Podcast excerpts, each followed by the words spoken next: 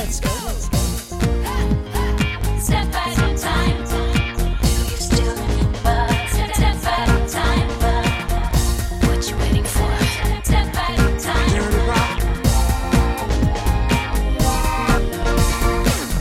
Bonjour à tous Quand il y a 3 ans, j'ai demandé à mon camarade Ludovic s'il pouvait me composer un générique pour un podcast consacré à la pop musique. Dans mon moodboard, Britney Spears est apparue très vite. Et les premières notes de Baby One More Time, qui ouvre chaque jour pop depuis 36 épisodes maintenant, étaient presque une évidence, tant l'impact de la chanteuse a été puissant et durable ces 25 dernières années. Forcément, la sortie de son livre la semaine dernière a été un événement, et j'avais envie de revenir avec vous sur ce qu'elle y raconte de son parcours sans nul autre pareil. Je m'appelle Thibaut et vous écoutez Le Jour Pop, le podcast qui vous révèle tous les secrets des tubes pop. Et nous allons ensemble nous plonger dans The Woman in Me, la biographie de Britney Spears. Suivez-moi. Step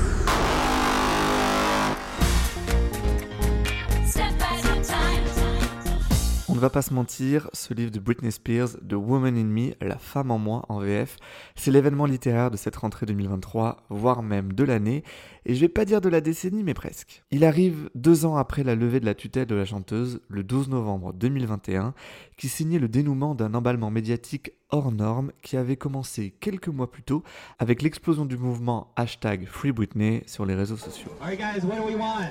Free Britney! Do we want it? What do we want? Free Britney! When do we want it? Tout le monde avait et a toujours son avis à donner sur Britney Spears, même moi en lui ayant consacré déjà deux épisodes. La seule qu'on n'entendait pas, c'était elle, Britney Spears. Mais ce qui était sûr, c'est qu'elle allait parler d'une façon ou d'une autre, qu'elle allait enfin, avec ses mots, décrire ses 13 années de tutelle, expliquer ce qu'elle a vécu et pourquoi elle a aussi décidé de tout arrêter, la scène, la chanson, les interviews et toute forme d'apparition publique. L'exercice de la confession, les Américains, ils adorent ça. Dernièrement, je pense évidemment au prince Harry et à sa compagne Meghan, qui l'an dernier ont monté une campagne médiatique incroyable. Grande interview chez Oprah, un doc événement sur Netflix et en apothéose, le livre à charge contre la famille royale. À côté Britney, elle fait presque petite joueuse en n'ayant que ce livre. Enfin, que.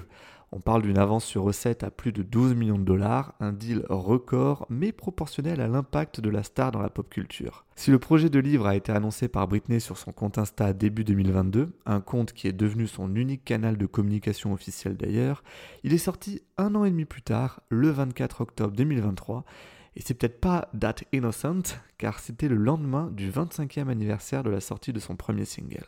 Give me sign. Hit me, baby, one more time. 25 ans que Britney Spears alimente les conversations, que ce soit sur son corps, sa sexualité ou son rôle de mère. On analyse, on commente, on critique ses faits, ses gestes, ses posts Instagram, mais rarement ses mots, parce que Britney, elle parle pas beaucoup en réalité. Même pour promouvoir ce livre, elle n'a pas donné de réelle interview, seulement un vague échange de mails avec le magazine People, qui s'est targué d'une exclusivité illustrée par des photos prises à l'iPhone par son manager au bord d'une plage. Sur le papier, Britney est libre, mais dans la réalité, elle est toujours entourée de mystères.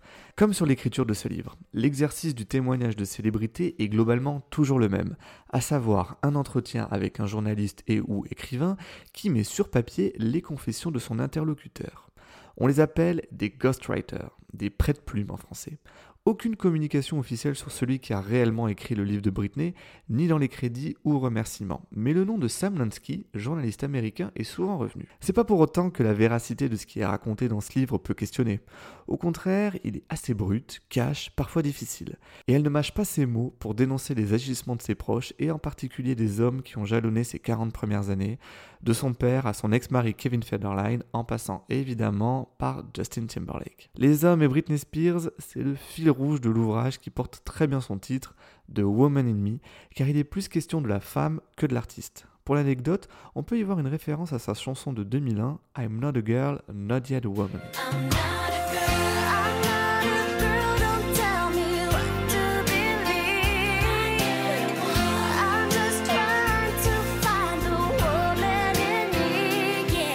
Car si vous tenez à connaître les secrets de conception de ses chansons, de ses albums, de ses spectacles, passez votre chemin. Vous n'apprendrez quasiment rien si ce n'est qu'elle considère, à juste titre, Blackout comme sa plus grande réussite, que les disques qui ont suivi n'étaient pas vraiment terribles, à l'exception de Glory, elle n'a pas vraiment tort là non plus, et que sa tournée préférée, c'est le Dream Within a Dream Tour en 2001, et qu'elle a détesté toutes les suivantes. Et si vous êtes allé la voir en concert au cours de ces 15 dernières années, Personnellement, je l'ai vu une seule fois en 2011 pour la tournée Femme Fatale. Son comportement laconique et absent sur scène prend tout son sens en lisant le livre. J'étais un peu frustré que l'aspect carrière soit autant absent, mais je vais pas vous mentir, j'ai dévoré les 285 pages en une journée. En tant que fan de pop, quasi depuis le jour où j'ai vu le clip de Baby One More Time pour la première fois 25 ans en arrière, j'ai trouvé ce témoignage passionnant sur le parcours d'une pop star qui a connu le meilleur du meilleur et le pire du pire. Après cette longue recontextualisation, je vais revenir sur les moments qui m'ont semblé les plus intéressants de cette Woman in Me.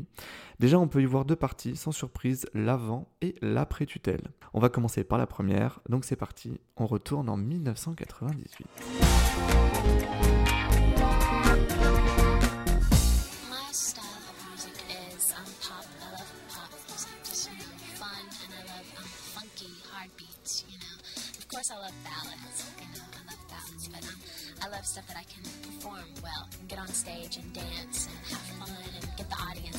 Britney Spears a 16 ans. Elle est en Suède avec le producteur Max Martin pour finaliser les chansons de son premier album. Du pays d'Abba, elle n'en garde pas grand-chose. Tout ce que j'ai visité, c'est un studio d'enregistrement, raconte-t-elle. Avant d'atterrir à Stockholm, elle nous replonge rapidement dans ce parcours d'enfant star, en commençant par le portrait de la famille Spears. Des rednecks de Louisiane, un père alcoolique et mauvais en affaires, et une mère qui pousse sa fille à vivre le rêve américain en l'inscrivant à tous les castings de talent du sud-est des États-Unis, jusqu'à ce qu'elle décroche un job dans The All New Mickey Mouse Club de 93 à 94. Un passage qu'elle décrit comme une expérience déterminante. Grâce à cette émission, une flamme s'était allumée en moi.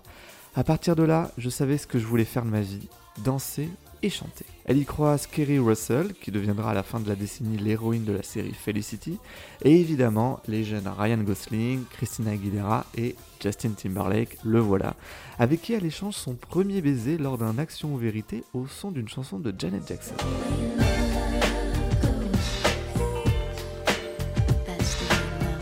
Précision assez ironique quand on connaît la suite de l'histoire entre Timberlake et Janet. Et celle entre Justin et Britney, c'est évidemment un gros morceau du livre, et ça fait probablement 7 minutes et 32 secondes que vous attendez que j'en parle. Les deux adolescents sont restés en contact après le Mickey Mouse Club, sans que ça aille vraiment plus loin que ce premier baiser. En novembre 98, alors que son premier single cartonne, Britney assure la première partie de la tournée des NSYNC, le boys band qu'a intégré Timberlake. Elle raconte Notre expérience commune, vécue à un très jeune âge, nous a rapprochés. On a commencé à passer des moments ensemble avant les concerts, puis après les concerts. Il ne m'a pas fallu longtemps pour comprendre que j'étais red dingue de lui, à tel point que c'en était ridicule.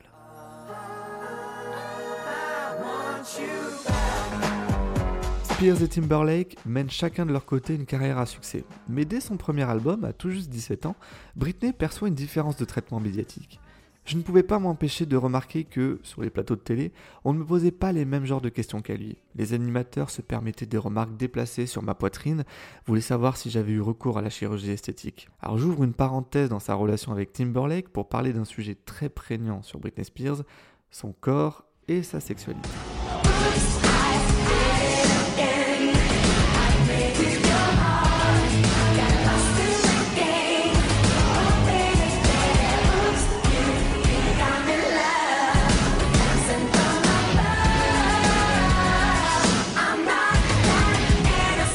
Le 7 septembre 2000, elle participe au VMA d'MTV pour performer sur un medley de Satisfaction des Rolling Stones et Doops I Did It Again, nombril à l'air et vêtue d'un soutif et d'un pantalon couleur chair. Les réactions sont contrastées sur cette prestation d'une jeune fille de 18 ans qui ne cache pas son corps et sa sensualité. Peu après, elle participe à une interview où on lui diffuse un micro-trottoir la concernant. What I would say to if I saw her on the street, I'd probably tell her, think about those 12 year olds that listen to your music, and think about the 12 year olds who saw you on the VMAs, and think what they're thinking. They probably are thinking that it's okay to dress like that, which it's not. I I'm not their that- parent, man. Elle raconte Certains passants disaient avoir apprécié ma performance, mais la plupart des gens semblaient se focaliser sur ma tenue jugée provocante. Je m'habillais soi-disant de façon trop sexy, et c'était un mauvais exemple pour la jeunesse. Les caméras étaient braquées sur moi, tout le monde guettait ma réaction face à ce reproche. Je me demandais ce que j'avais fait de mal, jamais je n'avais prétendu être un exemple à suivre. Tout ce que j'ai désiré, c'était chanter et danser. Alors pour rappel, on est aux États-Unis au début des années 2000 où on diffuse des séries hyper conservatrices, genre 7 à la maison, et pas étonnant de voir une frange ultra puritaine au sein de la population stigmatiser une jeune fille qui assume une forme exacerbée de féminité. How do you feel about all the constant speculation about your virginity and whether you are a virgin or not. I really wish I would have never said anything to begin with, because I'm kind of stuck in this little place where people are always asking me. But, um, you know, that's just something that's part of growing up, and that's just something that we all have to deal with. So, Have there been any changes on that front? that's a personal question. Ce qui m'amène évidemment à parler des spéculations sur la virginité de la chanteuse, clairement un des sujets de prédilection des médias durant les 3-4 premières années de sa carrière. À ce sujet, Britney raconte Comme je comptais énormément d'ados parmi mes fans, mes managers ainsi que la presse s'évertuaient depuis le début à me faire incarner une sorte de chasse vestale. Je reconnais qu'adolescente, j'avais joué le jeu à fond puisque les gens semblaient en faire une affaire d'État. Et pour mettre un point final aux spéculations, Britney confirme dans son livre avoir perdu sa virginité avec le meilleur ami de son frère lorsqu'elle avait 14 ans. Did you Britney Spears? yes or no? Oh man. Come on, man. Okay, I did it. No. Le 24 septembre 2002, Justin Timberlake, 21 ans, vient de sortir son premier single Like I Love You et s'amuse sur l'antenne de la station Hot 97 d'avoir pris la virginité de Britney. Comme vous l'avez entendu dans l'extrait, l'ambiance est graveleuse, on est entre couilles et ça vole pas bien haut. Pourtant, Britney n'en a pas voulu à Justin de cet outing, entre guillemets. Elle raconte J'étais plutôt contente, j'avais plus de 20 ans, pourquoi persistait-on à me faire de moi une vierge effarouchée? Et qui est-ce que ça regardait si je faisais l'amour ou pas? Cette séquence a lieu quelques mois avant la sortie de Cry Me a River, qui sera un coup marketing, disons-le, brillant, qui va totalement booster la carrière solo de Timberlake, axée autour d'un postulat Britney a été infidèle et lui a brisé le cœur. Justin n'hésite pas à se faire passer pour la victime. Mais en toute objectivité, non, c'est pas lui le grand méchant de l'histoire. C'était juste un gosse qui a profité d'un système qui était construit en sa faveur, un système que vous connaissez bien. Le système patriarcal, évidemment. Et comme on l'a vu juste avant, avec une opinion publique ambivalente au sujet de la sexualité de Britney, ce n'était pas finalement très difficile de la faire passer pour une fille facile. Britney se souvient de cet épisode dans son livre. Cry Me a River a fait un carton. Tout le monde s'apitoyait sur Justin tandis que j'étais traîné dans la boue. Comment aurais-je pu raconter ma version? Je n'allais pas me lancer dans des explications. Personne ne m'aurait soutenu maintenant que tout le monde avait gobé celle de Justin. Évidemment, personne n'a demandé si Timberlake avait oui ou non trompé la chanteuse de son côté. Mais Britney s'est tue. Pour seule réponse apparente, la chanson Every Time sortie un an plus tard.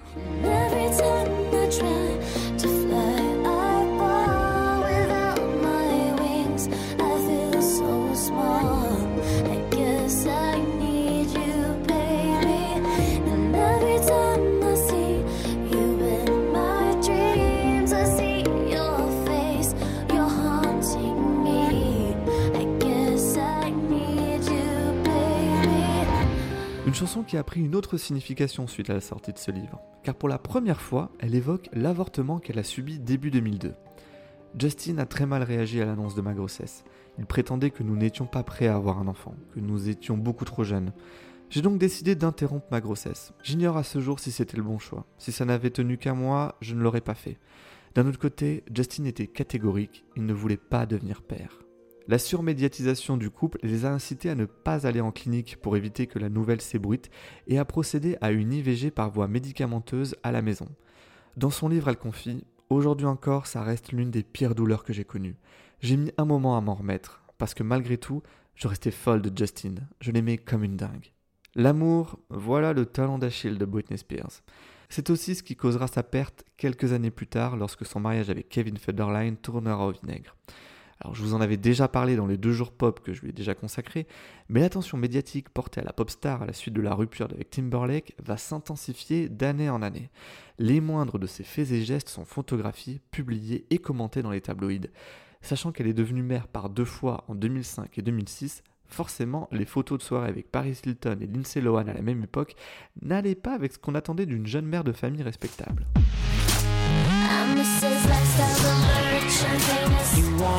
Piece of me. This is oh my god, that Britney shameless. You want a piece of me? This is extra, extra, it's just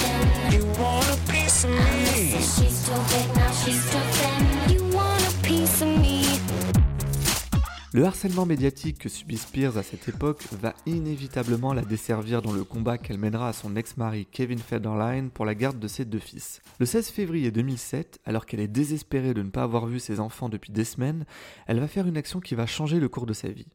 J'étais acculé, j'étais sorti de chez moi, pourchassé comme d'habitude par ces photographes qui guettaient l'occasion de prendre une bonne photo. Alors ce soir-là, je leur en ai donné pour leur argent. Je me suis rendu dans un salon de coiffure, j'ai attrapé une tondeuse et je me suis rasé le crâne. Un geste de désespoir qui, presque 17 ans plus tard, se rapproche même d'un acte féministe quand elle explique son raisonnement. Je savais que mes cheveux longs étaient ce qui plaisait le plus chez moi. Beaucoup d'hommes en raffolaient. Me raser la tête était un moyen de hurler à la terre entière Fuck you. Vous avez envie que je me fasse belle pour vous? Fuck you. Vous avez envie que j'incarne la fille de vos rêves? Fuck you. En se replongeant dans cette période, tout fait sens et par moments on oublie qu'elle n'avait que 25 ans. Personne n'est jamais préparé à recevoir une telle attention, à être scruté de la sorte en permanence. Qui n'aurait pas pété les plombs à sa place? It's Britney, bitch. La prestation calamiteuse de Gimme More au VMA 2007, devenue un classique de la pop culture contre son gré, témoigne du climat de l'époque dont Britney se souvient. Je n'en avais aucune envie, mais mon équipe a insisté pour que j'y aille, histoire de montrer que j'étais en pleine forme. L'ennui, c'est que je ne l'étais pas. J'avais beau avoir accouché moins d'un an auparavant, tout le monde était choqué que je n'ai plus un corps d'athlète. Je n'avais pas suffisamment répété, mon look me faisait horreur et je savais pertinemment qu'on courait à la catastrophe. Suite à son comportement jugé erratique par sa famille et à leurs yeux contre-productif pour sa carrière, au motif notamment que la chanteuse est accro aux antidépresseurs et aux stimulants comme l'Adderall, un médicament en vente libre aux États-Unis mais interdit en France, le 1er février 2008, elle est placée sous la tutelle de son père. S'ensuivra un vaste plan de relance de Britney Spears dans sa vie et sa carrière qui deviendra très vite sa prison, et ça on va en parler tout de suite.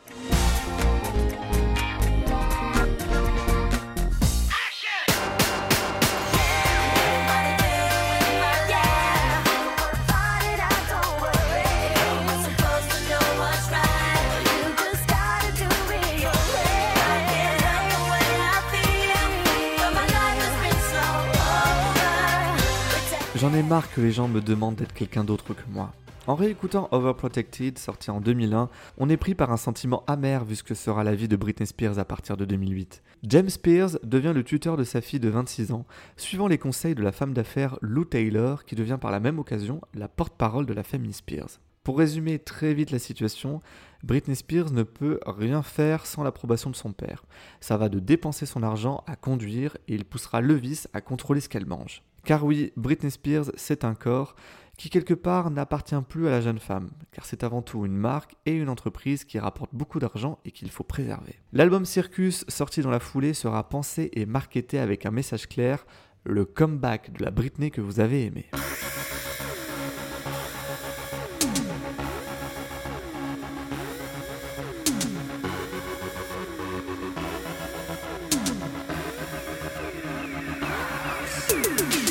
Suffit de regarder le clip de Womanizer, le premier single post-tutelle, pour comprendre la démarche. Dès la séquence d'introduction, Britney Spears est présentée nue, dans une pose lascive, ultra féminine et sensuelle, aux antipodes de l'imagerie trash de Gimme More et de la période Blackout. Dans le livre, Britney pointe toute l'absurdité de la situation dans laquelle elle se trouve. Généralement, les personnes sous tutelle sont très âgées ou handicapées ou incapables de prendre soin d'elles et de gérer leur vie. Britney raconte Si je n'étais pas en état de prendre la moindre décision par moi-même, pourquoi m'estimait-on capable d'apparaître en public, de chanter et danser malgré le décalage horaire chaque semaine, le tout avec le sourire? La réponse est simple la tournée Circus a rapporté plus de 130 millions de dollars, dont 5% sont revenus à TriStar, la société de Lou Taylor.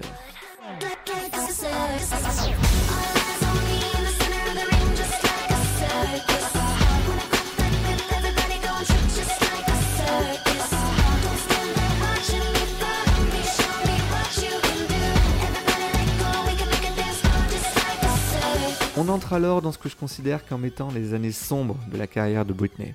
Des albums génériques, des concerts en pilote automatique et des apparitions publiques où elle semble totalement déconnectée de l'instant.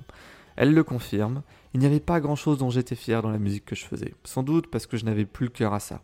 J'étais démoralisé au plus haut point, je n'avais plus le feu sacré, tout ça était derrière moi. En 2013, on lui propose, ou impose, c'est selon, une résidence à Las Vegas. L'objectif est assez clair, faire de l'argent facilement rapidement. Des choix des chansons aux réorchestrations en passant par les chorégraphies, Britney n'a aucune liberté artistique sur ce show. Tout est pensé et préparé sans sa participation et lui est imposé. Elle raconte Je me contentais de sourire, de hocher la tête et de redonner le même spectacle chaque soir, telle une poupée mécanique. La résidence Piece of Me va durer 4 ans et Britney donnera 248 spectacles. Suivi quelques mois après d'une tournée d'été assez pathétique, un fait sans envie qu'elle dit avoir détesté et qu'on lui a imposé sous peine de poursuite judiciaire pour non-respect d'un contrat. Fin 2018, après une résidence de 4 ans, une tournée américaine et européenne, elle doit rempiler pour une nouvelle résidence à Vegas prévue pour 2019. Les répétitions se passent mal, Britney semble peu motivée et l'équipe qui l'entoure est très suspicieuse quant à sa consommation de compléments énergétiques et qu'elle soit en mesure d'assurer correctement son contrat. Tout s'emballe très vite et un refus d'obtempérer de la chanteuse lui vaut un internement en hôpital psychiatrique. C'est à ce moment-là que les fans vont la sauver. Dénonçant une communication trompeuse de la part de ses représentants, le mouvement hashtag Free Britney prendra de plus en plus d'ampleur jusqu'à ce que le documentaire du New York Times Framing Britney Spears, sorti en février 2021, médiatise à l'échelle internationale le réel contexte de tutelle dans lequel elle évolue depuis 13 ans, comme je vous l'expliquais en début d'épisode.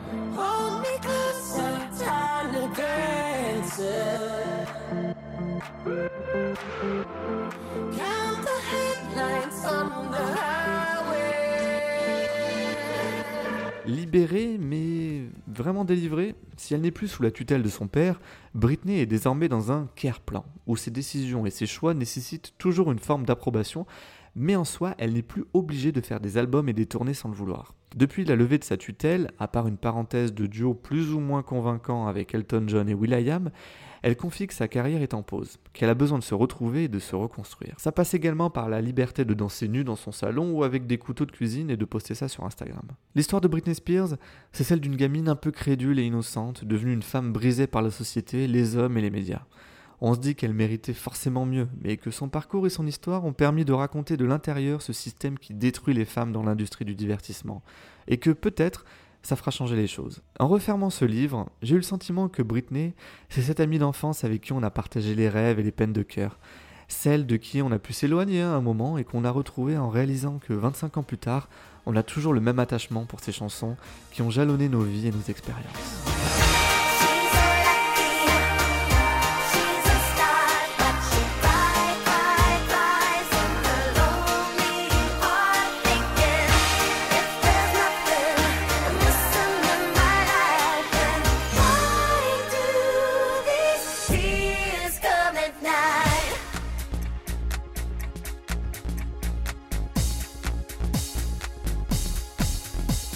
C'était le jour pop épisode 36 consacré à Britney Spears et à sa biographie de Woman in Me, traduite en français par Cyril Rivalan et Marion Roman et édité par JC Lattès. J'espère que l'épisode vous a plu et si vous avez envie qu'on en discute ensemble, eh ben rendez-vous sur Instagram et TikTok, c'est hâte le jour pop partout. Et si ça vous a vraiment super plu, eh ben n'hésitez pas à aller mettre une jolie note au jour pop sur Apple Podcast et Spotify pour faire encore plus décoller le podcast. Je vous donne rendez-vous très vite pour un nouveau jour pop. D'ici là, prenez soin de vous et moi je vous dis à bientôt